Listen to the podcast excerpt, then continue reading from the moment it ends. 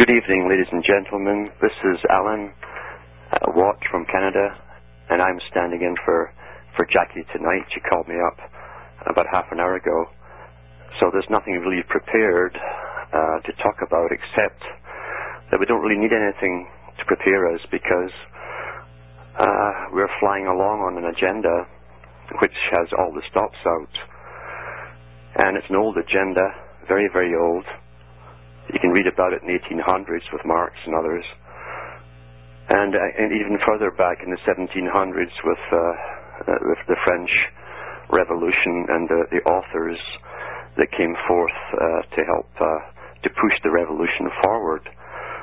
Um, and all the followers, of course, always follow uh, the great leaders in every era, every age of society. And something obviously is being turned up at the moment. We know we're we're already amalgamated as a, a continent, uh, the American continent. That's a done deal. Uh, we're just the last to know. Uh, the legalities, the negotiations, uh, the formulas for even even putting uh, the legal systems uh, together to equalize them all, the money systems, uh, the, all, of, all of these things have already been uh, worked upon. The dollar value of the U.S. and Canada will gradually come down to a dollar par, and uh, that will happen in the final days for, for amalgamation. By then, most people won't care. Uh, the majority of the public uh, really don't really care uh, about what happens in their own life as long as as long as their personal little world around them doesn't change too much too quickly. Uh, they don't seem to notice almost. It's as though government had nothing to do with them. And in a sense, they're right, because government, as we're given, it really does have nothing to do with us. Uh, we are the, the low end of the scale. We're the cattle. It's never been any different in any uh, era. Uh, it was far more blatant in ancient times when they wrote about it and uh, uh, tortured slaves for fun and entertainment when they were bored at parties. Uh, they did the same thing in the Middle Ages uh, w- when the plagues were rampaging through Europe and the lords and all their cousins uh, hold up, uh, were holed up in castles. They would torture the prisoners just, just to pass the time. And nothing really changes in society they can always find the, the torturers from the, the dregs of society to do their bidding for them or give them a uniform and they'll do it for them as long as they get paid. So we have the defects in society that are useful tools, useful idiots to the elite in all ages. But now, of course, they're, they're building up something, a crisis, you might say, within the Americas. Part of it is to cause confusion, um, which is, a, a great tool to use as you're going through very big changes. Uh, confusion and the threat of terror. The oldest trick in the book, which the ancient Caesars used to use, uh, terrify the public, claim there's terrorism everywhere, or, or, or, or someone's threatening the, the, the king's life, the emperor's life, and the spies are everywhere amongst you, the people, and then the armies turned loose upon the public, uh, and the public give all, up all their rights for safety and simply hope that they don't find out that they're the terrorists because it could be anybody if your thoughts happen to be uh, incorrect. So nothing changes. And we have all the talking heads on, on the television uh, to give the majority of the public their opinions, uh, which are not never questioned thereafter. The public don't question anything the vast majority of the public. That's why they're called the public. And PO and PU in Masonry are, are the lowest forms of life. That's why you have archives for the elite of real history, real sciences, and you have public libraries for the people, and police to police you. The common person, the common man and woman.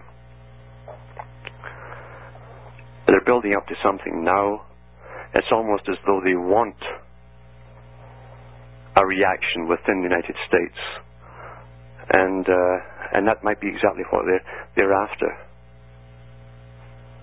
Uh, one of the bigwigs in charge of the U.S. Air Force recently uh, was talking about using non-lethal weaponry on the public, and he made a strange statement that, well, we have to use it on the public because we'll be using it in warfare situations too. And we'd rather know what it does exactly before we'd use it on an enemy. Well, what are you? you are the guinea pigs. And even to say that and have it published is rather startling because generally they do things to the public and never tell them until 50 years later. And it's even more startling because they've already used non-lethal weaponry, weaponry on the public at demonstrations. They've tested all that stuff out. So it seems to be that they're goading uh, those who are waking up into actually doing something.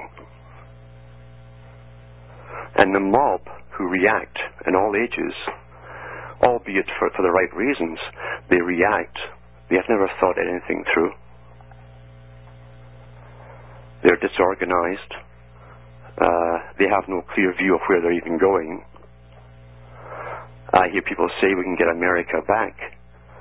And I keep telling them, you never had it in the first place. What part of the bankers' system do you want to go back to? What period, what era? What depression?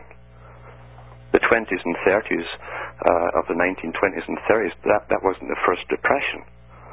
They had three uh, manufactured depressions in the latter part of the 1800s when a, a coterie of bankers got together and collapsed the economy by pulling all their all their gold.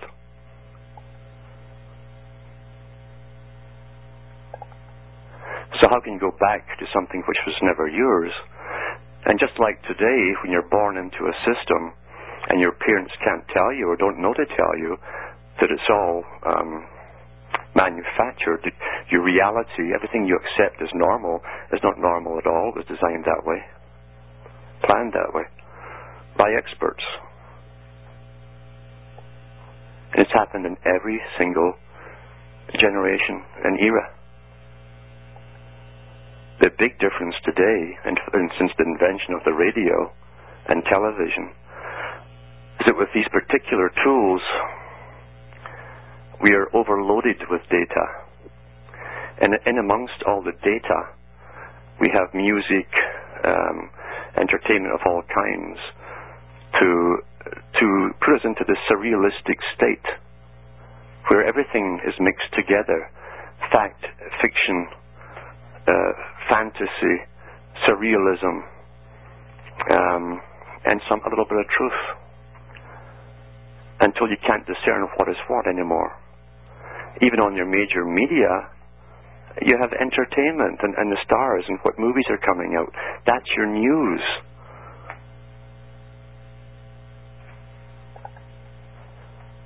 Everything about Hollywood and the stars is just drama dished up to the public who love to gossip about affairs and and all of this kind of stuff. And, and a 100 years ago, 150 years ago, and for hundreds of years before that, they dished out the same drama about kings and queens and their princes and princesses and who wasn't getting along too well and, and who's unfaithful to whom. This is drama dished out to the public. And with all their worries and their own personal problems, the public jump on it and, and, and beat it to death as though it really mattered. Distractions.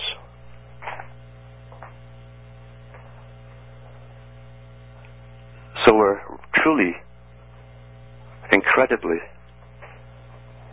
confused when we're brought up in a system of the overload, the constant daily barrage of data. Most of it is useless most of it is totally irrelevant. All the the AM stations that you hear locally across the country with their with their topic off today, uh, are you for or against? And sure enough, the people fall automatically into the two categories and get all head up and bothered and argue over the radio about what side they're joining on whatever issue that these uh, these uh, gossip jockeys dish up for us. Manufactured reality.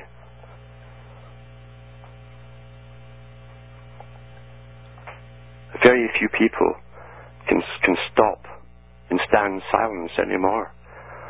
Um, they've done surveys now, and they find that so many people cannot sleep without the radio or the television going.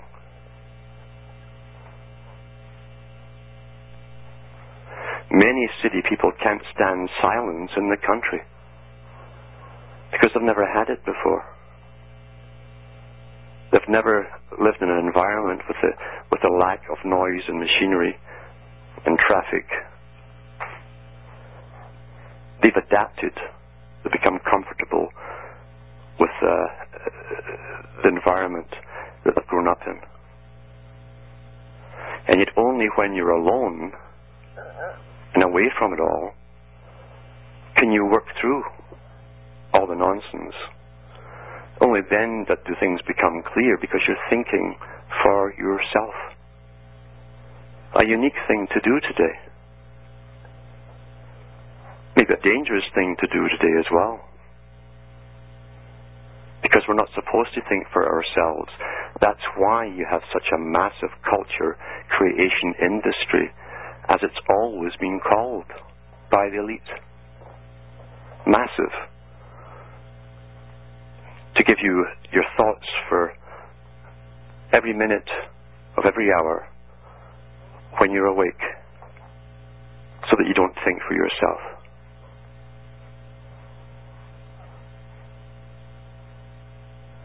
We're not supposed to notice that we're being sprayed like bugs from the skies, going on unabated.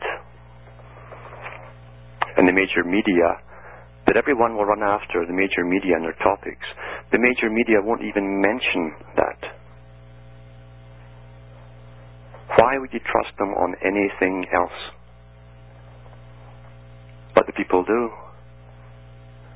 And they do because they cannot imagine that professional people and well-known authors that come on television and, and, and news debates, etc., uh, could be possibly lying to this extent to keep the public in the dark. Because they themselves could not do that. They can't imagine anybody else could. That's how simple this whole thing is.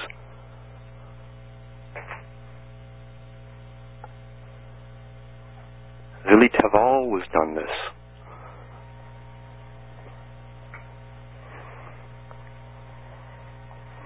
Meanwhile, we're destroying the last few countries that have hung on to their old ways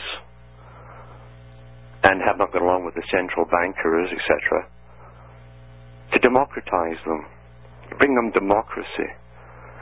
Ancient Rome used to go across Europe claiming they were bringing civilization to the barbarians. Then they brought the money to work the system with them and introduced it to the public. And after a generation, the ones who grew up thought it was normal. And it was taxed back from them in their labor. It's a beautiful con game, money. The first trick in the book, money. Not the abuse of money, money, period. It's an, it can't help but cause abuse and greed and destruction. Without money, no one uh, could get an army together to go against, anyone else. The ancient Phoenicians are an interesting people. Uh, although they're called the first main traders, they were not the first. We know that there were people before them trading between parts of India and Sumer, and that's as far back as we were given as history. But the Phoenicians used to come into countries with alcohol of all kinds, uh, uh, exotic fruits, etc., and drugs, and manufactured linen, things that uh, the people didn't need at the time, that the, the new countries they went into, and they would anchor offshore. And then, just before dark, a, a, a rowing boat would go in, and they'd set a fire up on the beach and put, some of their glittering little trinklets down and some alcohol. And they made beer back then too. Even the ancient Egyptians drank it. Uh, the bureaucrats even had about a, a gallon each per day as a quota. So they leave the alcohol on the beach, the trinkets, and they go back to the main boat and, and watch. And sure enough, uh, the more adventurous ones would come forward cautiously and go to the fire. The women would, would come to pick up the, the necklaces and so on, and uh, and then well, they start drinking the alcohol. Then the the sign language and the and the shouting would happen between the boat and the shore, and eventually they'd come in there and join the party. And they would come back every so often and trade for, for goods from these people, or furs, or anything at all. And once they'd done it enough times and got the people stuck on the, their baubles and trinkets and linens, etc., then they would introduce the money and, and, and only accept that again in return. Then they'd send their money man in to distribute the money and, and to handle the money. This was a known science at that time. And he who controls the money and distributes it and takes it back again and fixes the rate runs you. You have no say in the matter at all.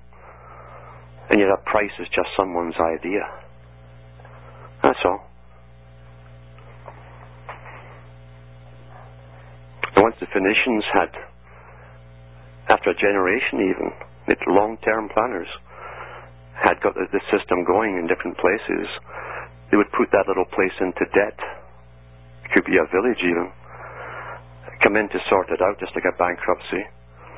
And then they would set up their factory towns. Factory towns, two and a half thousand years ago. Where everybody in the town lived in a habitat area. Sound familiar? Making certain things that these merchants would then take for peanuts and uh, trade elsewhere. And they had strings of these factory towns, habitat areas, self-contained little uh, townships. And it's such a coincidence to see the same thing already written up in the United Nations Agenda 21, the agenda for the 21st century, we all live very happily under this uh, sort of unelected bureaucracy in little habitat areas and all, all of our own functions for work that will be decided for us. Isn't that pleasant? We don't have to wonder about things. It's all planned for us. Boy, that's good for lazy people. So nothing ever changes. The same techniques are used down through the millennia, over and over and over again. And the reason they don't uh, uh, teach that so much in history now is because they don't want you to know that these are old games that are being pulled over and over. The same ones. And if you find out the, the outcomes in the last uh, merry-go-round of the same game, you'll know where it's going with this one. And you might object. So they, they don't teach it in, in school anymore. In fact, they don't teach terribly much in school, except political correctness.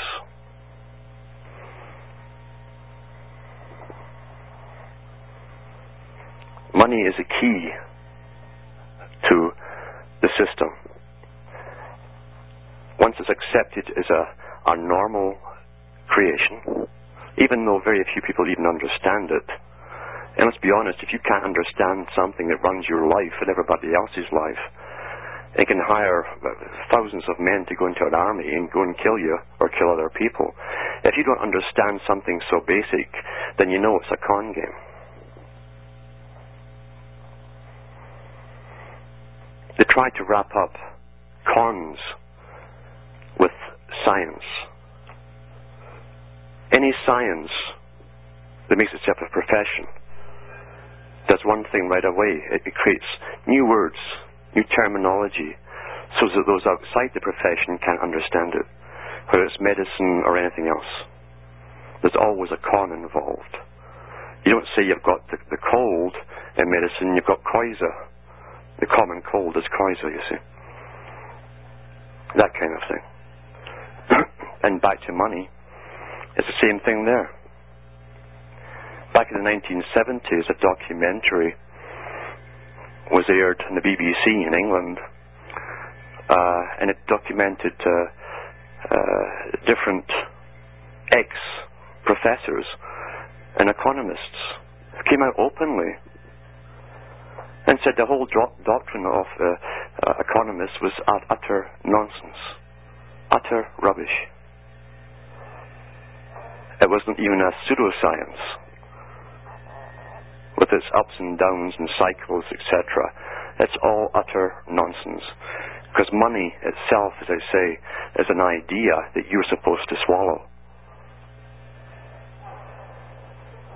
And the trick is to get everyone hooked on it so we'll all swallow it.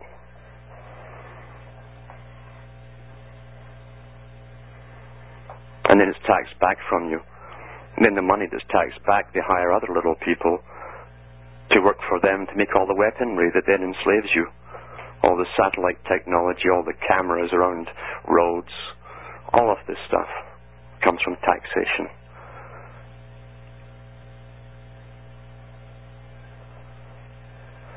The oldest dodge in the book was how do you get someone to do something for you for free and enjoy doing it? Introduce money. The boys at the top, it doesn't cost them anything to do so. They just juggle the figures around. We know all the, these cons, left, right, and center, up and down, in and out. And about 12 uh, international families supposedly are the international bankers for the planet. Well, who elected them? Most folk don't even know they exist. And definitely most people will never ever meet them in their lifetime. Never mind see them. Well, who gave them the authority to, to dictate uh, they could juggle figures and, and throw a, a few trillion your way, and you have to owe them it back in real goods when they just give you a bunch of figures? In other words, they authorize you to print up money. That's what they do.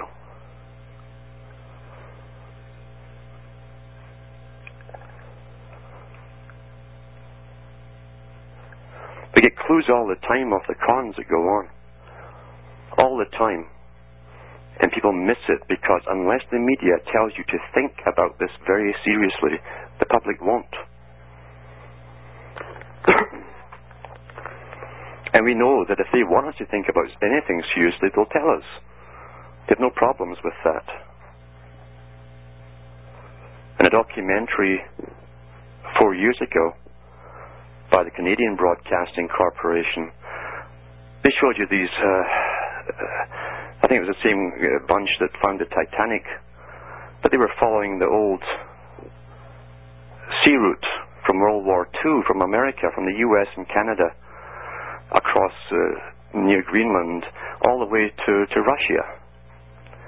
And the reason they were following this track and, and doing the sonar investigations, deep sea sonar, was to find ships that had been sunk traveling from the United States carrying thousands of tons of gold bullion from the US to Russia, Soviet Russia, the arch enemy, communism, remember? These guys supposedly were going to destroy capitalism, and here they are getting all the, the gold from the U.S. brought across to them. And some of them got sunk by German U-boats. And in a documentary, the, the, these uh, these seekers, these guys who went out to find these these ships, found one, and they went down and uh, and started bringing up crates of gold bars why was the U.S. sending gold bullion to the Soviets during World War II when the Soviets were never on the gold standard?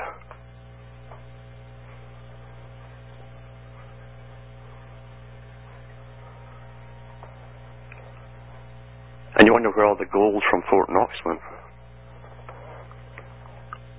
The people of the Soviet Union and the people of America and Britain and every other country are taken as suckers, always, by this international elite crowd. Much of the major things which happen in your life are drama, which you must believe in. And if you believe in it, you'll accept everything that's done to you or done to others.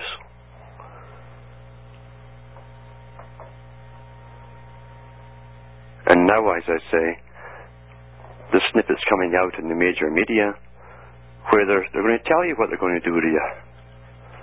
They're goading sections of the public into action. Then they can turn around and say, see, there are crazy people amongst you. There's terrorists everywhere. And in the general population, we'll see the, the propaganda and the way it's presented about a certain incident or whatever, and go along with the media's point of view. And then you have the Soviet Union, the new Soviet Union right here. The Hegelian dialectic.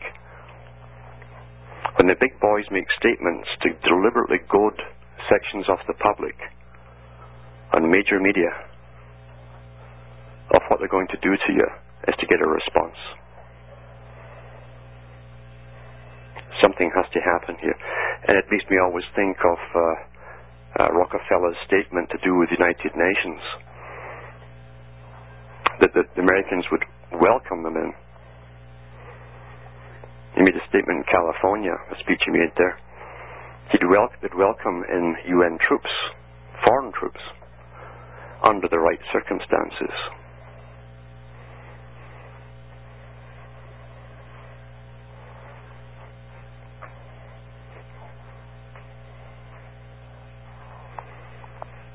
And don't forget, all the major countries, the NATO countries, have signed an agreement about two months ago to send rapid deployment troops of 140,000 plus to any country uh, within five days that's a double-edged sword because it means that that can happen to you. They can bring 140,000 or plus into your country anytime they want to.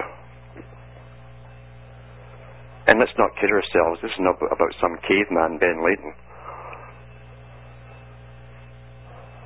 This is George Orwell's 1984. Something that people should read from cover to cover more than once. The techniques of the ruling oligarchy and the creation of terror and the fake creation of resistance is all laid out there. And Blair, that was the real name of Orwell, he had been recruited at Cambridge, so he knew the agenda. He knew the techniques.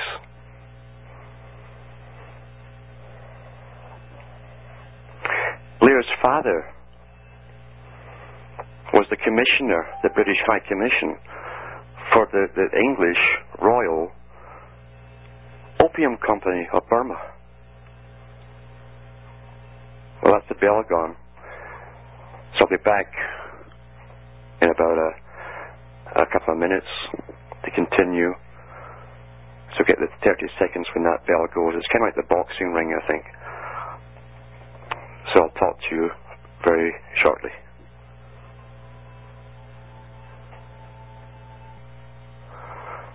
Hello, I'm back on. This is Alan Watts standing in for Jackie Patru. And before I forget, I should tell people to look into the website at cuttingthroughthematrix.com. And you'll find uh, lots of free shows. You can listen to various topics and history, uh, countries, country creation. A border is just uh, the order of the B border, B order. I go through all of this uh, con game up to the present time and where it's supposed to go because they told us where it's supposed to go in some of the books written by the big boys themselves. Getting back to, to money and the system. Bertrand Russell, Lord Bertrand Russell, said himself in his book Roads to Freedom that eventually the public will not use money, they'll use tokens which will be issued to them individually by the government. And will be used for a form of social control and political correctness. And those who don't go along with it will have their credits held back for a certain time until they can't pay rent because in the future society there's to be no private property. That's standard in Illuminati's uh, talks. That's standard in uh, um, Albert um, Pike's writings. As standard in the UN, their topics, their habitat areas, they said there'd be no private property. And so we'll rent everything. We'll be dependent, interdependent, as individually and communally. In, interdependent for your food, for your water, for your tokens that'll be issued to you or withheld if you're naughty. And at the beginning of every, every, every week or so, you'll find the same amount of tokens will start off in your bank account. You can't save them up and then get above the guy next to you because the big boys are changing their system. This is their system. They're changing it to be more efficient. At the moment, we're consuming too much. We're like the, the trained rats that pull the lever for the seed. We work for money to buy, and then we buy our, we, we actually award ourselves, reward ourselves with presents at the end of the month. You know, that's, that's what we do it for. It's a simple Pavlovian technique. Pavlov didn't invent it. It was on the go long before him. The same that, uh, way that Hegel never invented the dialectic. It's ancient techniques. In a new system, we won't need all the plastic junk from China. We won't have uh, uh, massive supermarkets that have put all the small shops out of business already. That was their function and intention. Marx talked about that too in the 1800s. Yeah, that's how you get rid of the competition. You eliminate what they called free enterprise by putting in the big boys who put all the hardware stores, the small greengrocers, small butchers, all, all that stuff out of business, and then once it's done, they jack up the prices to everything or else they just close down and, and, and pull out. These massive warehouses they use as stores are just empty shells once the, all of that scaffolding is gone. They can, they can dismantle it in a couple of days. Marx even talked about the possibility that in each nation to come, you'd have one factory that made furniture for the whole country one factory that would make shoes for the whole country. They're talking about efficiency. And this should rem- remind us of what, uh, what Rockefeller said. He said comp- competition is a sin. Oh, Nelson Rockefeller. And people think he was making a flippant joke. He wasn't. He was telling you something he truly believed in as part of his religion, this elite's religion competition is a sin.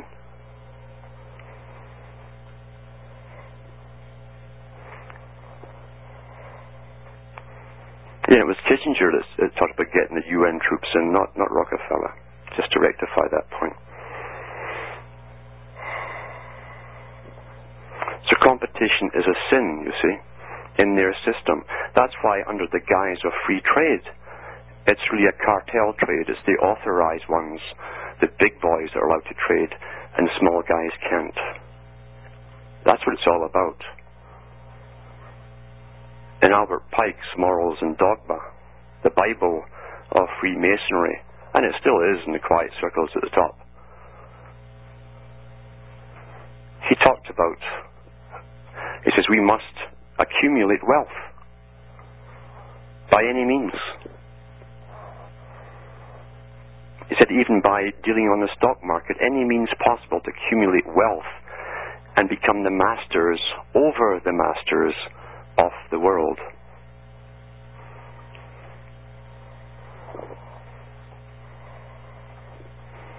In the 1700s,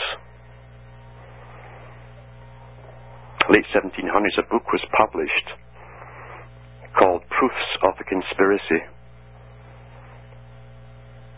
bed of a Dr.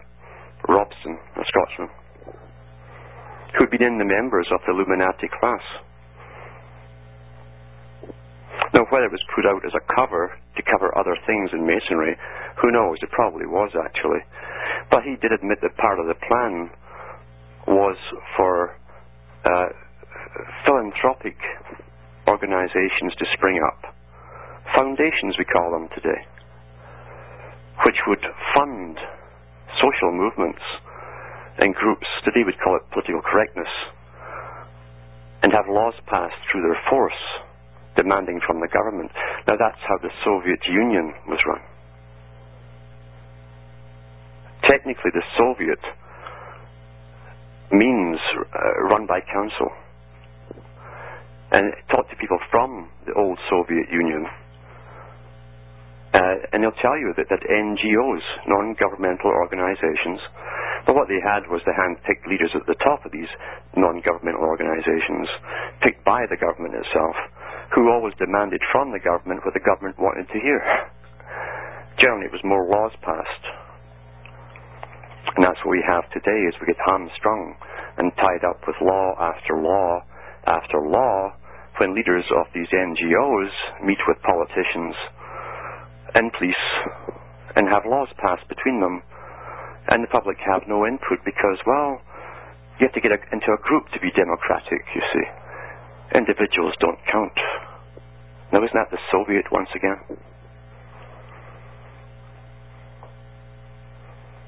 And in the 1700s, when Robespierre and all the rest of them were writing their books of the system to come, and these guys had no love of the common man either, never did. They talked about the system. They talked about the masses uh, having no ability to lead themselves. They also talked about the problems they'd have in a future society. And the problems wouldn't be with the masses or the crowds or the groups. The problems would be from individuals. Because in their perfect system, the individual would be the enemy. It's the individual, the uncommon man or woman, who can think for themselves and express themselves and convey simply to other people what's going on. It's that individual that becomes a threat to the system. And so individuality was scheduled to be destroyed.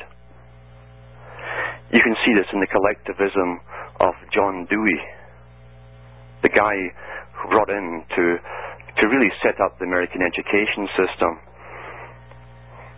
John Dewey said, We'll eradicate all negative history. We won't teach it to the children. We won't, we won't tell them who killed who in the past and what groups killed whom because it will keep old hatreds going. So they'd simply eliminate the history. And what a coincidence that's where we are today. For if you ask uh, the average person coming out of school, about wars, they'll tell you, well, World War II was fought uh, over territory. It's a territorial enterprise. And that's it. I guess you get 100% for answering that. And some of them don't know who fought in it. Which countries. It's kind of irrelevant.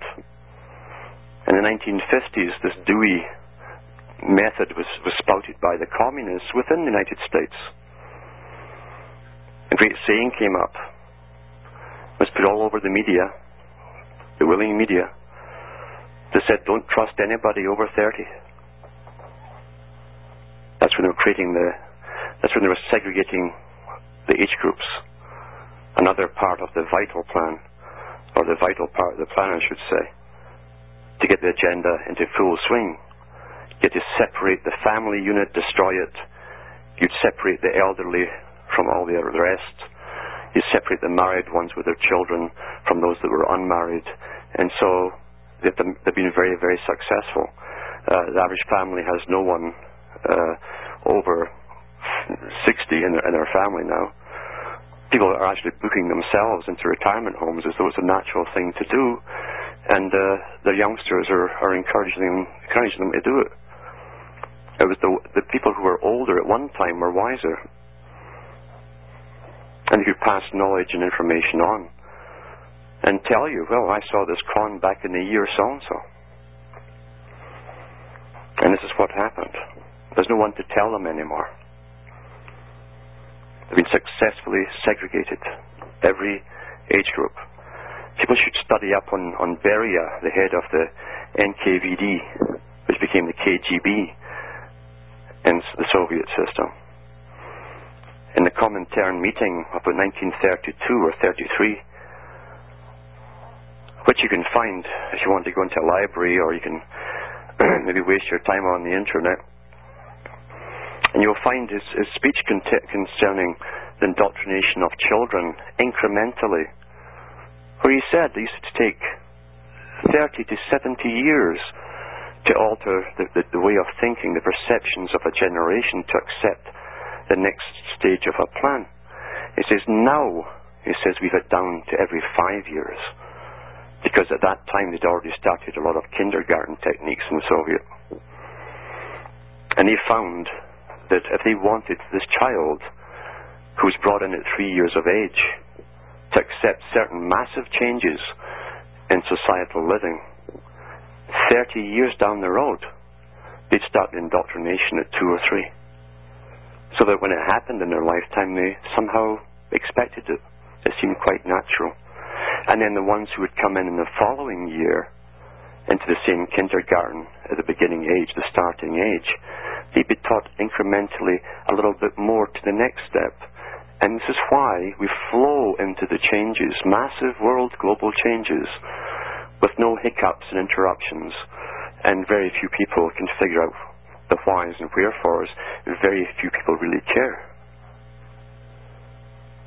We've taken personal responsibility away from the public until until now thinking for yourself is a burden. Worry is a burden. Why do you think there's so much worry in the world? Everywhere. It's the same worries, financial, marriage crisis, all this kind of stuff. And you wonder why everything's falling apart. Look at, look at the indoctrination everyone is getting in all age groups, all genders. Massive indoctrinations. They've grown up with it.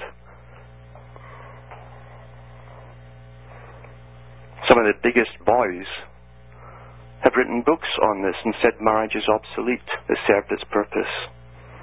And they gave us it in the first place. When the Roman Catholic Church first came in to Europe, that was the first law they passed when they had the Normans to back them with the sword. Marriage and marriage for life. Because it didn't exist as such in tribal systems. And to expect someone to be mated up with someone else at the age of 13 Uh, to, to 16 and, and, and mature at the same speed, in the same direction for the rest of their life, of course, is ludicrous. It's not natural. But they had to start a breeding program for the coming labor for, for centuries ahead, which became the industrial era. And people were literally picked by the priest. The local priest would suggest that Sally should mar- marry Bert over there, and that was an order. And he kept tabs of who was marrying whom and their offspring. Uh, were they healthy, robust? Were they good serfs, good laborers, good uh, good workers? Uh, were they slow? Were they quick-witted? The quick, the witted ones were generally taken off to become priests.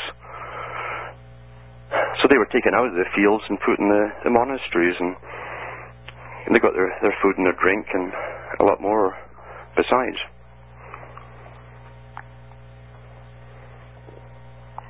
The rest of them stayed as serfs. They had their little holidays now and then to relieve the, the safety valve, let the steam off, where they could be naughty for a day and then go back to being a slave for the rest of the, uh, the year.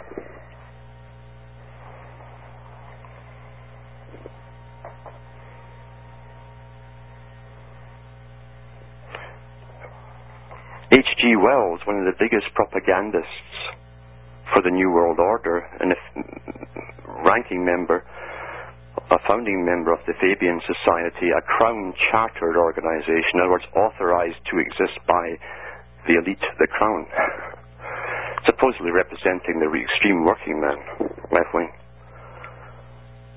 H.G. Wells, in his book The Open Conspiracy, stated, this was a non-fiction, most of, most of his work was actually non-fiction, but no one wants to read that, it's boring, there's no thrill, there's no sex and violence in it, so they, they don't read the non-fiction. But he said in that particular book, says, many will fight and die to stop the New World Order. Never knowing. Never ever knowing that that which they're trying to preserve was never theirs. It's just what the group they were born into became accustomed to it as familiar. We are so far removed from what we think of as normalcy. We don't know what it is anymore. And now we're on a roll where all that was normal for a few generations, that's only what becomes tradition, you see, is all in flux. Crisis after crisis. Uh, men marrying men, women marrying women. Uh, uh, just before 9-11, a month before 9-11, we had a meeting of the international censorship committees for all the different nations censorship committees. Now, you think your censor bureau for your country is to keep you squeaky clean and protected from profanity, you see. But no, their job is to see how much you can take by their constant polling. And they said at that meeting that now they'd won the, the battle for homosexual rights and lesbian rights, they were going to uh, up the ante.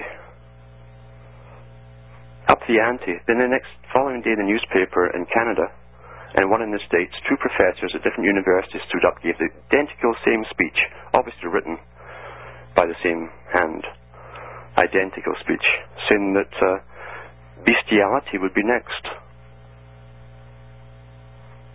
Bestiality. Because once your idea of normal is thrown out the window, as the old song says, anything goes.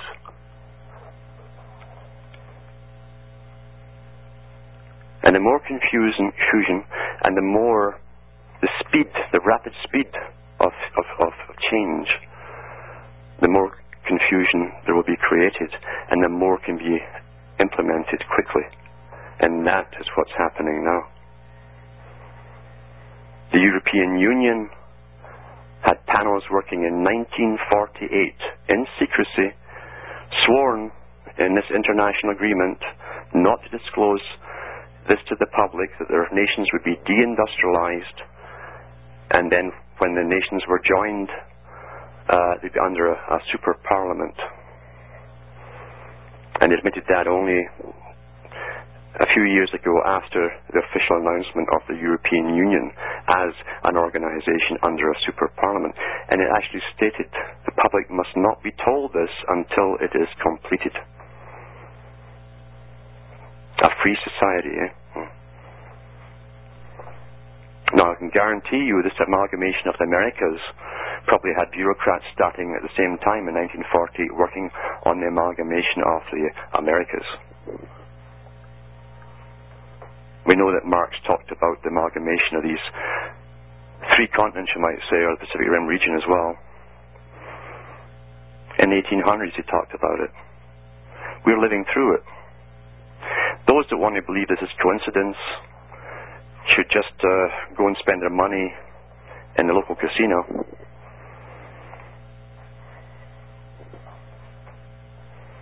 How many coincidences do you need before you start thinking for yourself?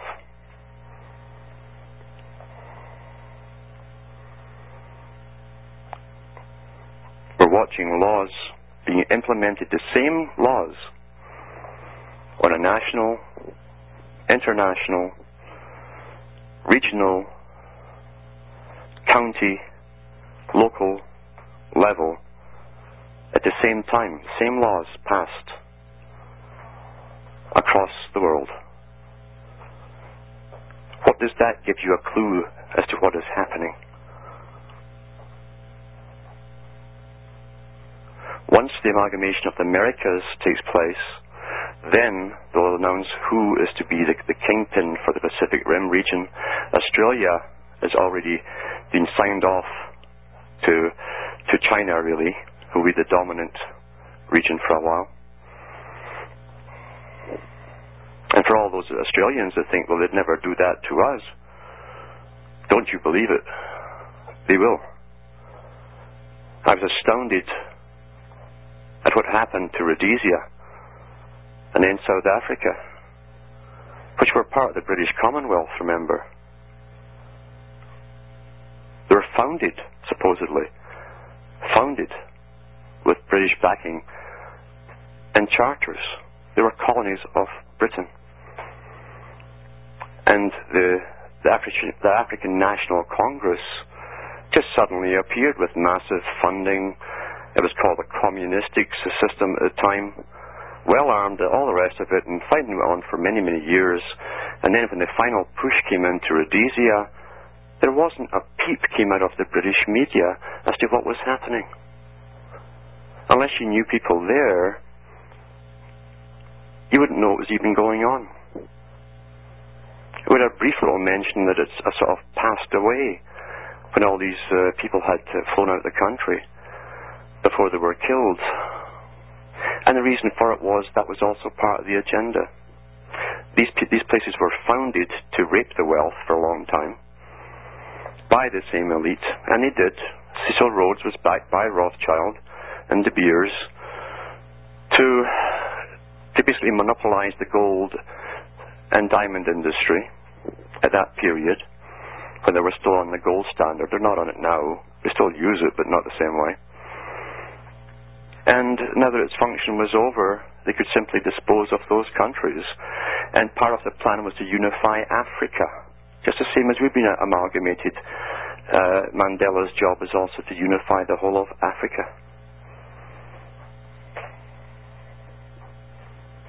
Unification. And of course, they used the old tribal techniques. We're all one. We're all one big nation. And the schmucks go along with it, and then they get ripped off and wonder what happened and where their dream went to.